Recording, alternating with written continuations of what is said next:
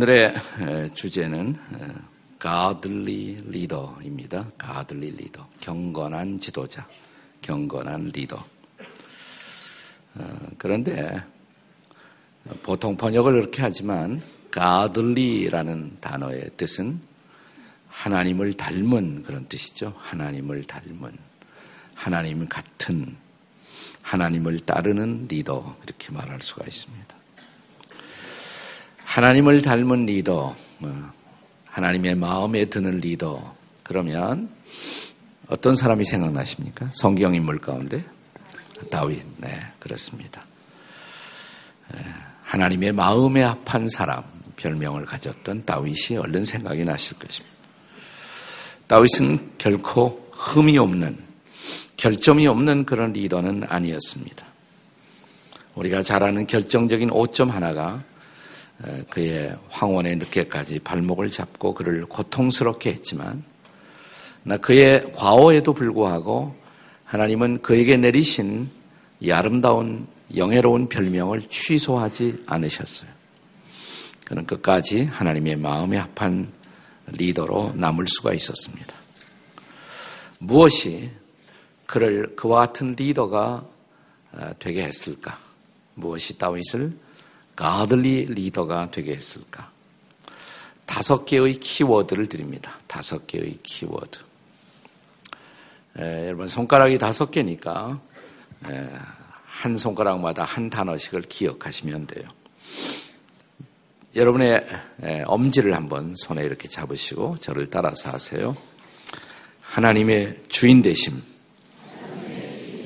하나님의 주인 되심. 네. 첫째는 하나님의 주인 되심을 어, 평생 인정한 리더. 그게 다윗이에요. 하나님의 주인 되심을 평생 동안 인정한 리더였습니다. 오늘 본문을 우리 같이 쭉 읽으시면서 어떤 단어가 제일 많이 나옵니까? 본문에? 계속 반복되는 단어가 있죠? 아까 읽었잖아요. 예. 다윗 왕이 여호와 앞에 들어가 앉아서 이르되 주 여호와여. 19절에도 주 여호와여 주께서. 이것을 오히려 적게 여기시고 또 19절의 마지막 부분에 주 여호와여. 주 여호와여 이것이 사람의 법이니이다. 20절에도 주 여호와는 주의 종을 아시오니 21절에도 주의 말씀으로 말미암아 주의 뜻대로 무슨 말이 반복되죠? 제가 다시 읽어요. 네. 주라는 단어입니다. 이 짤막한 본문에 계속 반복되는 단어가 주라는 단어입니다. Lord, Master, 주인이란 단어예요. 주인. 네, 그냥 여호와요 그래도 될 텐데 주 여호와요. 그리고 자기 자신을 말할 때도 주의 종이. 이 말씀을 오늘 소개하는 바로 이 시점에서 다윗은 왕이었습니다. 왕이면 자기 왕에 대한 굉장한 어떤 프라이드나 의식이 있었겠죠. 그러나 나는 왕이다 이렇게 말하는 것이 아니라 나는 주의 종입니다. 이렇게 말합니다. 주의 종입니다. 또 어, 다윗 왕의 일생 동안에 한 사건을 보여주고 있는 본문의 시작은 어쩌면 다윗 왕의 전성기였어요. 자기 일생을 통해서 가장 전성기를 누리고 있었을 때였습니다. 자, 시작되는 첫 구절 18절을 그 보시면 다윗 왕이 여호와 앞에 들어가 그랬어요. 근데 바로 그때가 어떤 때냐를 좀 더 알기 위해서는 7장 1절을 봐야 합니다. 7장 1절을 보시면 여호와께서 주위의 모든 원수를 무찌르사 그다음에 뭐라 그랬습니까? 왕으로 궁에 평안히 살게 하신 때 전성기죠. 모든 적을 다 물리쳤어요. 라이벌이 없어졌어요. 평화가 왔어요. 이제 다윗은 전쟁에 나갈 필요도 없어요. 궁에 평안히 살게 하신 때 이때쯤 되면 어, 그는 왕으로서 어, 자기 자신만 관리하면 되고 다른 누구도 의식할 필요가 없었을 때였습니다. 그럼에도 불구하고 그는 하나님 앞에 기도 시간에 나아가서 계속 주 여호와를 찾고 있습니다. 자기 자신은 주의 종이라고 이렇게 고백하고 있습니다. 쉽지 않은 고백이죠. 쉽지 않은 일입니다. 네. 여기 7장 1절에 그러나 그가 원수를 물리친 것 이것은 자기 자신이 한 것이 아니라 여호와께서 모든 원수를 무찌르사 그걸 다윗은 알고 있었어요. 내가 한 것이 아니라 하나님의 도우심 때문이다. 그분이 나로 하여금 이런 승리를 누리게 했고 나로 하여금 이런 평화를 누리게 했다. 내 인생의 주원은 하나님이시다. 그분이 주인이시다. 마스터, 그분이 주인이시다. 이걸 잊어버리지 않은 거예요. 네. 역대상 17장 17절과 18절에 봐도 거기서 다윗이 이런 고백을 합니다. 나를 존귀한 자로 여겨 주시고 이런 고백을 해요. 여호와 하나님이여 이렇게 시작해 갖고 나를 존귀한 자로 여겨 주시고 또 18절에는 주의 종에게 베풀어 주신 영의 존귀를 주셨습니다. 내가 이 존귀를 누릴 수 있는 왕으로서 누릴 수 있는 모든 특권 내가 성취한 것이 아니라 주님이 내게 주신 명예이고 주님이 내게 베푸신 은혜라고 그것을 잊어버리지 않은 거예요. 다윗은. 그러니까 귀한 지도자죠. 예. 자기 일생이 자기의 삶의 모든 성취가 전적으로 이것은 주인 되신 하나님 때문이다. 이것을 그는 잊어버리지 않고 있었습니다. 다시 말하면 그의 일생은 주의 은혜 때문인 것을 알고 있었어요. 여러분, 우리의 신앙생활의 시작은 주님의 은혜 때문에 시작하지 않습니까? 우리가 잘 아는 에베소서 2장 8절에 너희가 그 은혜를 인하여 그 다음에 뭐라 그랬어요? 믿음으로 말미암아 구원을 받았으니 우리가 구원받은 것이 우리의 성취입니까? 우리의 노력입니까? 우리의 공로입니까? 아니면 뭐예요? 주의 은혜죠. 주님의 은혜, 십자가의 은혜 때문입니다. 네. 그래서 우리가 찬양을 부르잖아요. 나 같은 죄인 살리신 주 은혜, 주 은혜 놀라와. 놀라우신 은혜, amazing grace. 우리가 이렇게 고백하잖아요. 그러니까 내 인생은 그런 은혜 아래서 살아가고 있다. 다윗은 그것을 잊어버리지 않았어요. 네. 우리는 그 주님의 영광을 다윗처럼 바라보고 있어야 돼요. 그리고 주의 은혜를 늘 마음속에 기억하고 있어야 합니다. 사도 요한도 예수님의 일생을 증언하면서 요한복음 1장 14절에 보면 우리가 그 영광을 보니 우리가 그분의 영광을 보니 아버지의 독생자의 영광이요 은혜와 진리가 충만하더라. 근데 거기서 끝난 것이 아니라 이어지는 말씀에 보시면 16절에 요한복음 1장 16절 우리가 그 충만한 데서 받으니 그의 은혜, 그의 은혜의 예수님의 은혜의 충만함 가운데서 우리가 받고 지금도 살고 있다는 것입니다.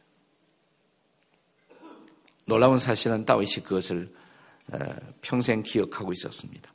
그리고 그 하나님을 향해서 기도할 때마다 그분이 주인이라고 고백하고 계신 것입니다. 나의 주인 대신 하나님이시여.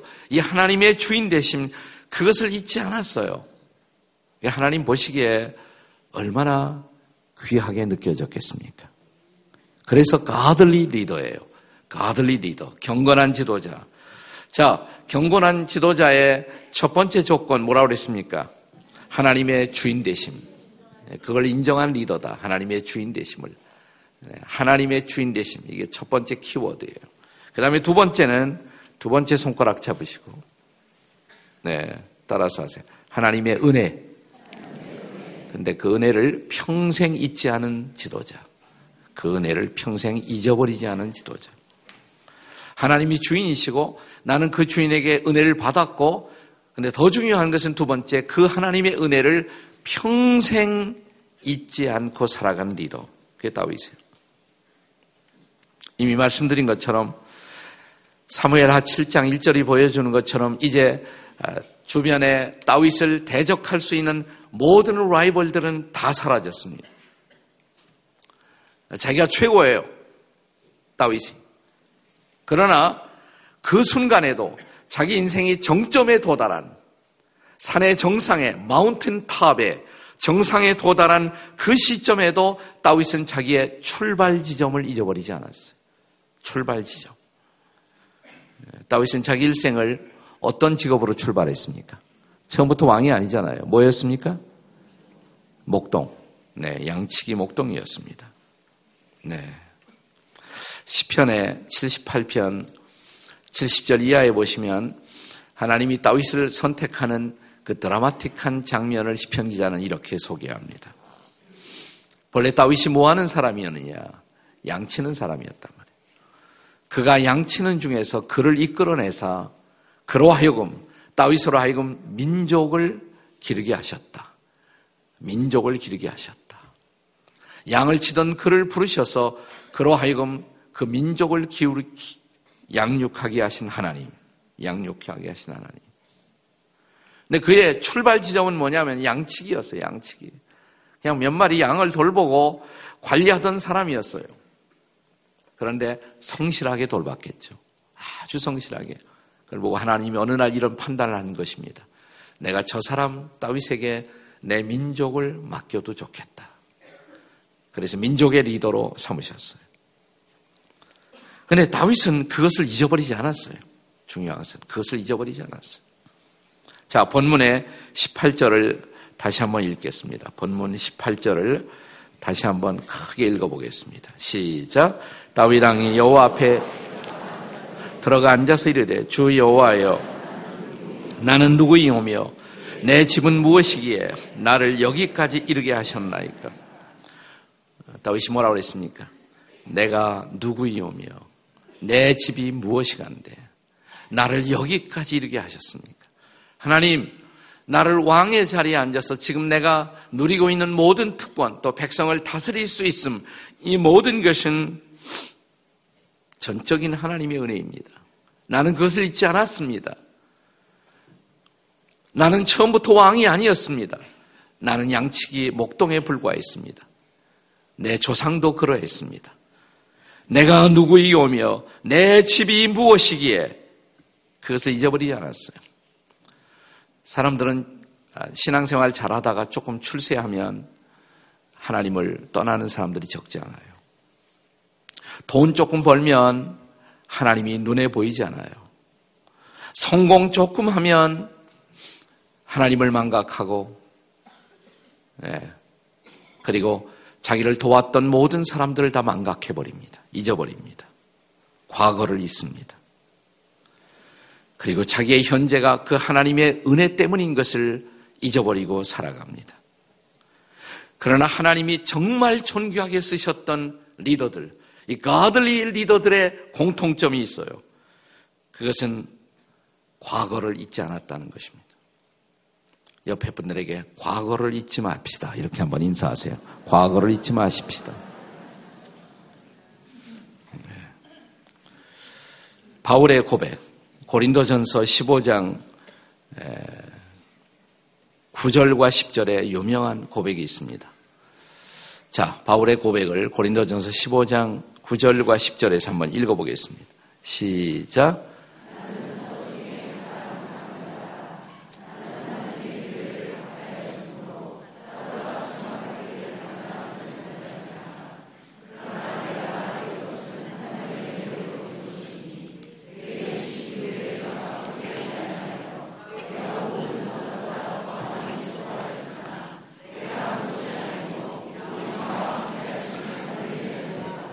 네, 여기 유명한 고백이 나오죠. 나의 나된 것은 뭐라고 그랬습니까? 하나님의 은혜입니다. 나의 나된 것은 하나님의 은혜입니다. 한번 따라서 하세요. 나의 나된 것은 하나님의 은혜입니다.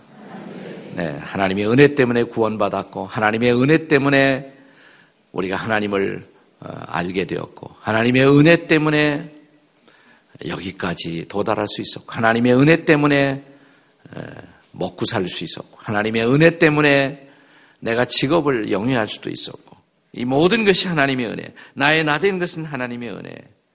네. 과거를 잊지 않으면서 그 과거 속에 현재까지 이어져 오는 하나님의 은혜를 잊지 말아야 돼. 그냥 과거만 있지 않은 것이 아니라 그 과거에서부터 출발해서 지금까지 이어오고 있는 하나님의 은혜, 그 은혜를 잊지 말아야 한다는 것입니다. 그래서 다윗은 또 다른 시편에서 또 다른 시편, 그의 유명한 시편, 시편 103편 2절에서 이런 고백을 하고 있습니다. 다 같이 읽겠습니다. 시작. 내 영혼아 여호와를 송축하며 그의 모든 은택을 잊지 말지어다. 아멘이십니까? 네. 내 영혼아 여호와를 송축하며 그 모든 은택을 은혜를 뭐라 그랬어요? 잊지 말지어다. 자기 자신을 향해서 계속 일깨우는 것이에요. 내 영혼아 잊으면 안 돼. 내 영혼아 그 은혜를 그 모든 은택을 잊지 말지어다. 우리가 추수감사절을 맞이하면서 1년 동안을 인도하신 하나님 앞에 감사의 연보를 드립니다. 감사의 헌금을 드립니다. 그 감사 헌금과 감사 예물을 드린 것도 왜 그래요? 잊지 않기 위해서. 잊지 않기 위해서. 그냥 말로만 감사하는 것이 아니라 하나님 정말 어려운 가운데서도 지난 한 해 저희 가정과 나를 인도해 주셨습니다. 감사합니다. 이것이 감사의 예물이란 말이죠. 예. 예, 오늘까지 안 드린 분은 내일 드리시면 돼요. 내일. 내일 드리시면 돼요. 감사의 헌금을 다 드리시면. 이 헌금이라는 것은 잊어버리기 쉬운 우리를 계속해서 일깨우는 거예요. 일깨우는 것이에요. 하나님 저는 잊지 않았습니다. 내 인생은 하나님의 은혜에 빚지고 사는 존재입니다. 하나님 감사합니다. 저와 제 가정과 제 자녀들이 주님 앞에 진실로 감사를 드립니다. 저는 그 은혜를 잊지 않고 살고 있습니다. 이 고백이에요. 신앙 고백이에요. 헌금은 반드시 돈을 드리는 것이 아니라 우리의 신앙의 고백인 것입니다. 다윗을 가들리 리더, 경건한 리더로 만들었던 두 번째 중요한 키워드는 뭐라고 그랬어요? 하나님의 은혜입니다. 하나님의 은혜. 첫째는 뭐라고 그랬어요? 하나님의 주인 되심. 두 번째는 하나님의 은혜. 세 번째는 세 번째 손가락 붙들고 하나님의 임재. 하나님의 임재. 네. 하나님의 임재를 평생 사모하는 리더로 살았습니다. 하나님의 임재를 사모했어요. 우리가 7장 오늘 본문 사무엘하 7장의 2절을 보시면 7장 2절 한번 같이 읽겠습니다. 7장 2절에 보시면 시작 왕이 선지자 나단에게 이르되 볼지어다 나는 백향목궁에 살거늘 하나님의 괴는 휘장 가운데 있도다. 자, 오늘 본문의 상황은 다윗의 인생의 정점이라고 그랬어요. 라이벌도 다 정복해버리고 적이 없어요. 대적할 적이 없어요. 그리고 평화 시대가 왔어요. 아, 그리고 백향목으로 지은 좋은 궁전에서 다윗 왕은 살게 되었습니다. 자, 그러면 다 잊어버리기 쉬운데 여기 2절의 고백 가운데 나는 이렇게 백합역궁에서 잘 먹고 잘 사는데 하나님의 괴는 하나님의 괴, 언약괴, 법괴, 그 괴는 아직도 저 휘장 가운데 있습니다.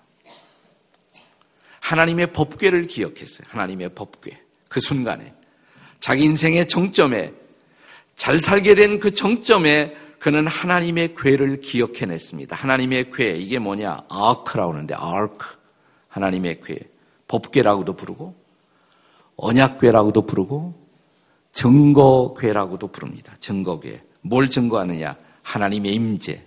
거기에 하나님이 계시다. 이 법궤는 하나님이 이스라엘 백성들과 함께 하는 것을 상징하는 하나의 궤예요. 궤. 박스 같은 것이에요. 그래서 이스라엘 백성들이 광야를 행진할 때 그들은 법궤를 제일 앞에 제사장들이 제일 앞에 법궤를 모시고 가게 하고 다 그 뒤를 따라왔어요. 그리고 그 법궤를 모신 제사장들과 백성들의 사이는 굉장히 많이 떨어져 있어요. 왜냐하면 앞에 있으면 괴가 안 보여. 상당히 떨어져 있어야 거리는 멀지만 저 앞에 앞서가는 법궤가 보여요. 그게 뭔지 아세요? 앞서서 인도하시는 하나님 그 말이에요. 앞서서 인도하신 하나님. 그 하나님을 보고 가는 거다. 앞서서 인도하신 하나님. 이스라엘 백성들이 광야를 행진하다가 이제 밤을 지내야 돼요. 밤을 지나게 되면 행진이 중단되죠. 그러면 텐트를 쳐요, 텐트를. 열두 지파가 다 지파별로 쫙 둘러싸고 진을 칩니다. 근데 한 가운데다가 성막을 세워요. 네, 임시 성막을 한 가운데다가. 근데 성막, 네, 그 안에 있는 네, 성막 한 가운데 제일 중요한 부분이 성소 가운데 지성소. 지극히 거룩한 장소. 그 지성소 안에 뭐를 비치하느냐면 거기에 괴를 둬요. 법괴, 언약괴를. 그러니까 한 밤중을 지나면서도 그들이 이 성막을 보기만 하면 뭘 생각하냐면 저 성막 안에 뭐가 있다? 법궤가 있다. 언약궤가 있다. 그건 뭐냐면 아, 우리 가운데 계신 하나님. 우리 가운데 계신 하나님. 법궤가 앞에 가요. 뭐라고 그랬어요? 우리보다 앞서 가시며 인도하시는 하나님. 그들이 하룻밤을 머물 때 뭐야? 우리 가운데 계시는 하나님. 하나님의 임재를 상징하는 거예요. 법궤는 하나님의 임재를 상징하는 것이에요. 근데 그, 그 법궤가 아직도 천막 가운데 초라하게 방치되어 있구나. 이제 법궤를 잘 모셔야겠구나. 그 생각을 해요. 법궤를 모시기 위한 성전을 지어야 하겠구나. 이 생각을 하는 것이에요. 그것은 단순한 건물을 짓겠다는 것이 아니라 하나님의 임재를 귀히 여기는 마음이에요. 하나님의 임재를 모시고자 하는 마음. 그렇게 하나님의 임재를 사랑하고 사모했던 사람. 하나님이 함께하는 것이 하나님이 나를 인도해 주는 것이 하나님이 나와 더불어 같이 계시는 것이 이 세상 무엇보다 존귀하고 아름답고 놀라운 특권인 것을 그는 알고 있었던 것입니다. 혹시 시편 84편을 묵상해 본 일이 계십니까? 자, 시편 84편 1절 한번 같이 읽어보겠습니다. 시작. 만군의 주 여호와여 주의 장막이 어찌 그리 사랑스러운지요. 네. 주의 장막 안에 주님의 임재가 있기 때문에 그 장막을 바라보면서 주의 장막이 어찌 그리 사랑스러운지요. 이 건물이 중요한 것이 아니죠. 예배당 건물이 중요한 것이 여기서 우리가 예배를 드리면서 하나님을 만나고 은혜를 받아요. 그래서 교회당을 볼 때마다 마음이 너무 편해요. 주의 장막이 어찌 그리 사랑스러운지요. 하나님의 임재를 사모하는 마음. 자, 10편 84편 아까 1절 읽었는데 2절에 보시면 2절 2절 다 같이 읽어봐요. 시작. 내 영혼이 여호와의 궁정을 사모하여 쇠약하며 하나님의 임재를 사모해서 쇠약할 정도로 너무너무 하나님을 묵상하고 좋아하는 거예요. 그렇게 하나님 인재를 사모했어. 네. 예, 시편 84편 네, 3절에 보시면 주의 재단에 참새도 제집을 얻고 제비도 새끼들 보금자리를 얻는데 이제 주님을 제대로 제가 모셔야겠습니다. 그 마음이에요. 자, 시편 84편 10절을 보세요. 얼마나 다윗의 마음속에서 하나님의 임재가 소중했는가를 알 수 있는 고백입니다. 다 같이 읽습니다. 시작. 주의 궁정에서의 한 날이 다른 곳에서의 첫날보다 나은 줄. 내가 다른 데 가서 첫날 사는 것보다 여기 와서 하나님을 예배하며 만나는 하루가 더 귀합니다. 얼마나 하나님의 임재를 사모했어요. 그렇게 하나님의 임재를 사모하고 하나님과 함께하는 것을 좋아했고 그것을 인생의 최고의 가치로 여겼던 다윗. 그는 가들리 리더로 부르심을 받기에 합당한 사람이 아니겠습니까? 다시 한번 다섯 손가락 다 놓고 첫 번째 뭐예요?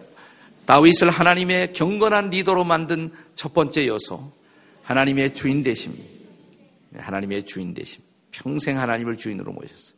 두 번째 하나님의 은혜 그 은혜를 잊지 않고 살았어요. 하나님의 은혜. 세 번째, 하나님의 임재. 임재. 다 같이 임재. 네, 하나님의 임재. 하나님의 임재가 가장 커. 그래서 이 손가락 제일 커. 하나님의 임재가 제일 커요. 하나님의 임재가. 내 인생에서 가장 최고의 가치는 하나님의 임재. 그 임재를 사모하고 살았어요. 네 번째 손가락 다 하세요. 네 번째. 네 번째 키워드. 다윗을 가들리 리더로 경건한 지도자로 만들었던 네 번째 비밀. 따라서 하세요. 하나님과의 교통. 하나님과의 교통, 네, 그 하나님과의 교통을 평생 지속한 리더, 하나님과 통하는 것, 커뮤니케이션, 하나님과 소통하는 것을 평생 계속했다 이 말이에요. 청년 시절에 열심히 하나님과 교통하고 말씀 읽고 기도하던 사람이 사회생활을 하면 잊어버려요. 가난할 때 열심히 하나님의 은혜를 구하고 기도했던 사람이 돈이 좀 생기고 성공하면 하나님을 예배하는 일을 소홀히 여겨요. 큐티하는 일을 잊어버려요. 네. 말씀을 잊어버려요. 기도의 무릎을 더 이상 꿇지 않아요. 네.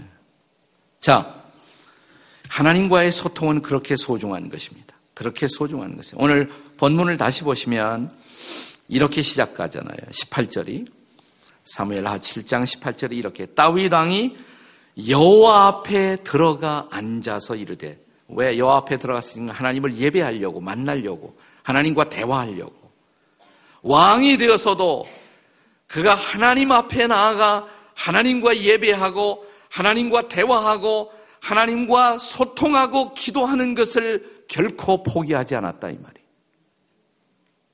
이것이 중요해요. 네.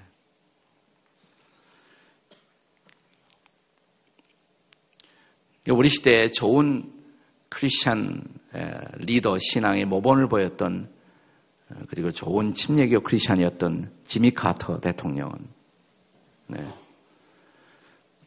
그 정말 열심히 주님을 주일학교 교사를 한 것으로 유명하잖아요. 그분이 주일학교 교사 열심히 하고 교회에서 바이블 티칭하고 대통령 끝나고 자기 고향 교회로 돌아오자마자 다시 또 그 일을 시작해요. 다시 바이블 티칭을 해요. 그리고 그 부인 로잘린 여사는 한 달에 한 번씩 교회 청소를 해요. 꼭.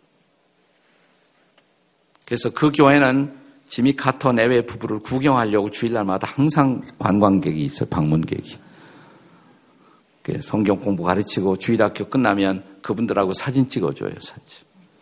나도 가서 한번 사진 찍었어요. 예. 그분은 한결같은 사람이에요. 한결같은. 예. 평범한 사람이었을 때도, 대통령이 되었을 때도, 대통령의 자리에 물러나는 우리나라 대통령 중에 뭐 장로 이런 분들이 좀 있는데 그분들이 어느 교회 나와서 신앙생활 하는지 난 지금 잘 몰라. 혹시 요새 그분들의 근황을 들어본 일이 계십니까? 그것이 궁금하다요. 나는 참 그것이 궁금해요. 옛날 나가던 교회들 안 나가신다고 그러더라고, 다. 예. 근데 다윗은 한결 같아요. 늘 하나님과 소통하고, 하나님과 기도하고, 하나님과 교통하고. 성공하면 하나님의 도움이 필요 없단 말입니까? 성공할수록 하나님의 도움이 더 필요하지 않겠습니까? 여러분, 구약 시대 가운데 사사시대라는 시대가 있어요. 뚜렷한 지도자가 없이 임시 지도자들이 일어났던 시대가 사사시대예요. 왜 뚜렷한 지도자가 없었느냐? 그 지도자들이 다 무너져 버렸어요. 뚜렷한 지도자들. 그때 하나님이 세우셨던 여자 사사 드보라가 일어나서 네. 사사기 5장 3절에 보면 이런 말을 합니다. 뭐라냐면 왕들아 통치자들아, 귀를 기울여라. 내 말 좀 들어라. 나는 여호와를 찬양하겠다. 왕들이 다 잊어버렸어요. 통치자들이 하나님을 망각했어요. 근데 나는 하나님을 찬양하고 하나님을 예배하고 하나님을 기도하는 일을 나는 결코 잊지 않았다. 그래서 하나님이 여인을 귀하게 쓰신 거예요. 네. 성공할수록 책임이 더 많을수록 더 주님 앞에 무릎 꿇고 한결같이 기도할 줄 아는 사람, 하나님과의 교통을 평생 지속하는 사람. 젊었을 때 다 믿었다가 또 늙어서 또 안 믿는 사람도 있더라고요. 늙으면 하나님의 도움이 필요 없어요? 더 필요한데, 늙으면. 이사야 46장 4절. 저는 요즘 늙어가면서 계속 이 말씀이 좋더라고요. 그래서 계속 이 말씀만 요즘은 묵상합니다. 내가 늙어가고 있다 이걸 느끼는 사람들은 저와 함께 이 말씀을 다 함께 읽겠습니다. 다 같이 시작. 너희가 노년에 이르기까지 내가 그러하겠고 백발이 되기까지 내가 너희를 품을 것이라. 그 다음에 내가 지었은즉 내가 업을 것이요 내가 품고 구하여 내리라. 아멘이십니까? 제가 이 말씀을 묵상하는 이유가 짐작이 가시죠? 네. 백발이 되기까지. 네. 내가 너를 품을 것이라. 내가 너를 업을 것이라. 내가 너를 품고 업고 살겠다. 할렐루야. 네. 한결같이 젊을 때나 늙을 때나 가난할 때나 부자가 되었을 때나 성공할 때나 실패할 때나 실패했을 때나 성공할 때나 한결같이 하나님과의 교통을 소중히 여기는 리더. 그게 경건한 리더죠. 진정한 리더예요. 자, 다윗을 godly 리더로 만든 다섯 가지 키워드, 다섯 가지 리더. 여러분이 이 다섯 가지만 평생 기억하면 여러분도 godly 리더가 될 줄로 믿습니다. 자, 손가락 쫙 펴시고. 첫 번째 뭐예요? 하나님의 주인, 하나님의 주인 되심. 하나님이 내 주인이다. 두 번째, 하나님의 은혜, 내가 그 은혜 잊지 않고 살겠다. 세 번째, 하나님의 임재, 내가 주의 임재를 늘 사모하며 살겠다. 네 번째, 하나님과의 교통, 내가 늘 말씀과 기도로 하나님과 교통하고 내가 한결같이 큐티하고 말씀과 기도로 살겠다. 자, 마지막 다섯 번째 손가락 잡으시고 하나님의 소명 따라서 하나님의 소명 네. 그 소명을 평생 순종하는 지도자. 네, 하나님의 소명을 평생 순종하는 리더. 자, 오늘 본문에 하나님 앞에서의 다윗의 기도 20절과 21절을 같이 읽겠습니다. 본문 20절, 21절을 다 같이 읽겠습니다. 시작.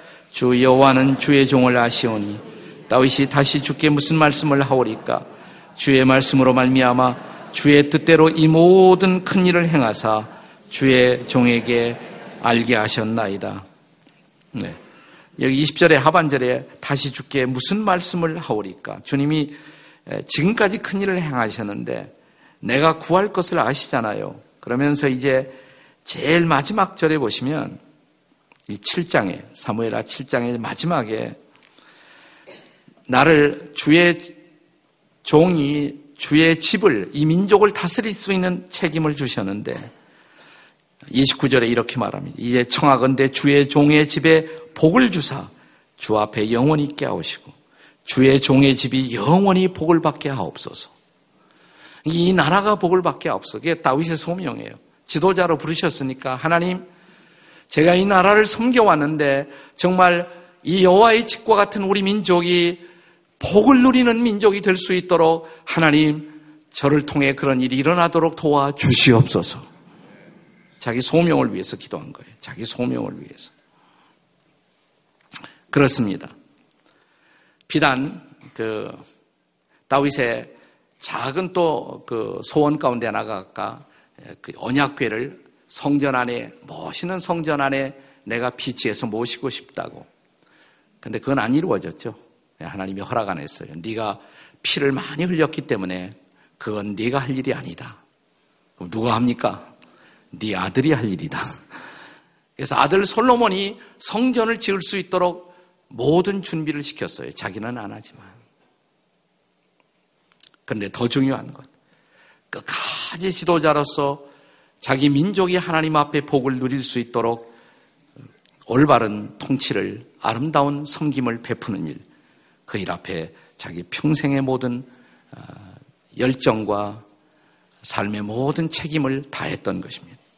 이런 다윗을 향해서 사도행전에 보면 마침내 다윗의 인생의 결론이에요. 자, 사도행전 13장 22절 한번 같이 읽어보겠습니다. 다 같이 사도행전 13장 22절 시작. 폐하시고 다윗을 왕으로 세우시고 증언하여 이르시되 내가 이세 아들 다윗을 만나니 내 마음에 맞는 사람이라 내 뜻을 다 이루리라. 다 이루었어요? 안 이루었어요? 이루었어요. 좀 실수도 하고 그랬지만 그러나 하나님의 뜻이 그를 통해서 다 이루어졌어요. 하나님의 마음에 맞는 사람이다. 거기서 끝나는 것이 아니라 하나님의 소명을 다 이루고 갔어요. 예. 다윗도 그랬잖아요. 나의 달려갈 길을 다 마치고 믿음을 지켰으니 그랬죠. 바울, 바울이 그랬지, 바울이. 나의 달려갈 길을 다 마치고 믿음을 지켰으니. 예수님, 십자가에서 마지막에 다 이루셨다 그랬잖아요. 다 이루셨다.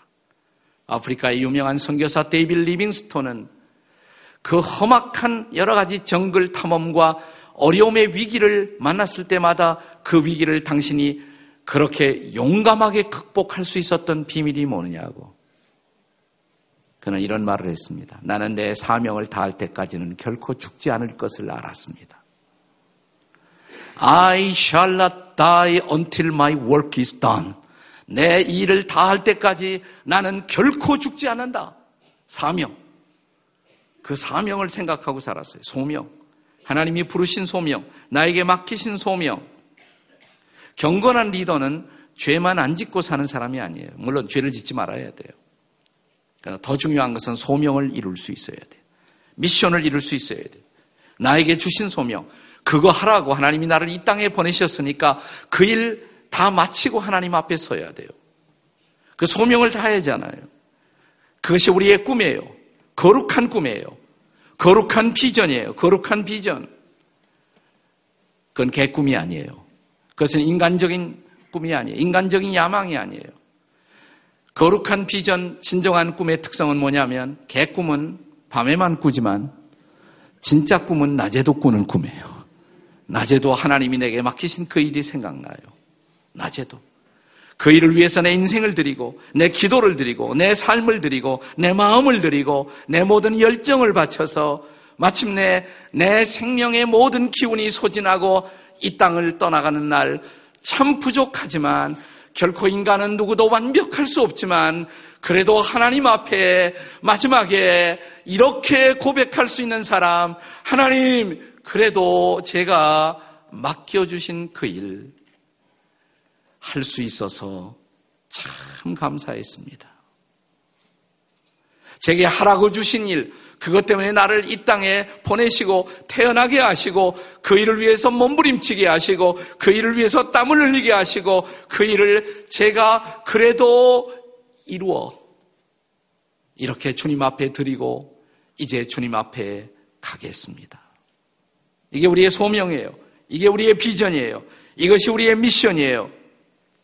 이것이 내가 섬기는 어떤 직장을 통해서, 내가 섬기는 어떤 사업의 장을 통해서, 혹은 섬기는 우리들의 교회를 통해서, 공동체를 통해서 이런 비전과 사명을 이루고 마지막 하나님 앞에 부끄러움 없이, 뭐 부끄러움이 없을 수는 없죠. 다윗도 부끄러움이 없진 않았어요. 그러나 그래도 하나님이 맡겨주신 그 일을 감당하고 주님 앞에 설 수 있는 사람, 소명을 이루는 인생, 바로 그 인생이 저와 여러분의 인생이 되시기를 주의 이름으로 축원합니다. 그것이 바로 godly 리더인 것을 믿으시기 바랍니다. 그것이 경건한 지도자인 것을 믿으시기 바랍니다. 저는 우리 교회 안에 우리의 다음 세대, 우리의 어린이들, 이 젊은 세대 가운데 이런 godly 리더들이 계속 일어나고만 있다면 하나님이 우리 교회를 축복하실 것입니다. 우리 교회는 앞으로 나아갈 것입니다. 그런 리더들을 세우는 교회, 그런 리더들을 축복하는 교회, 그것이 바로 우리 교회의 내일이 되시기를 주의 이름으로 축복합니다.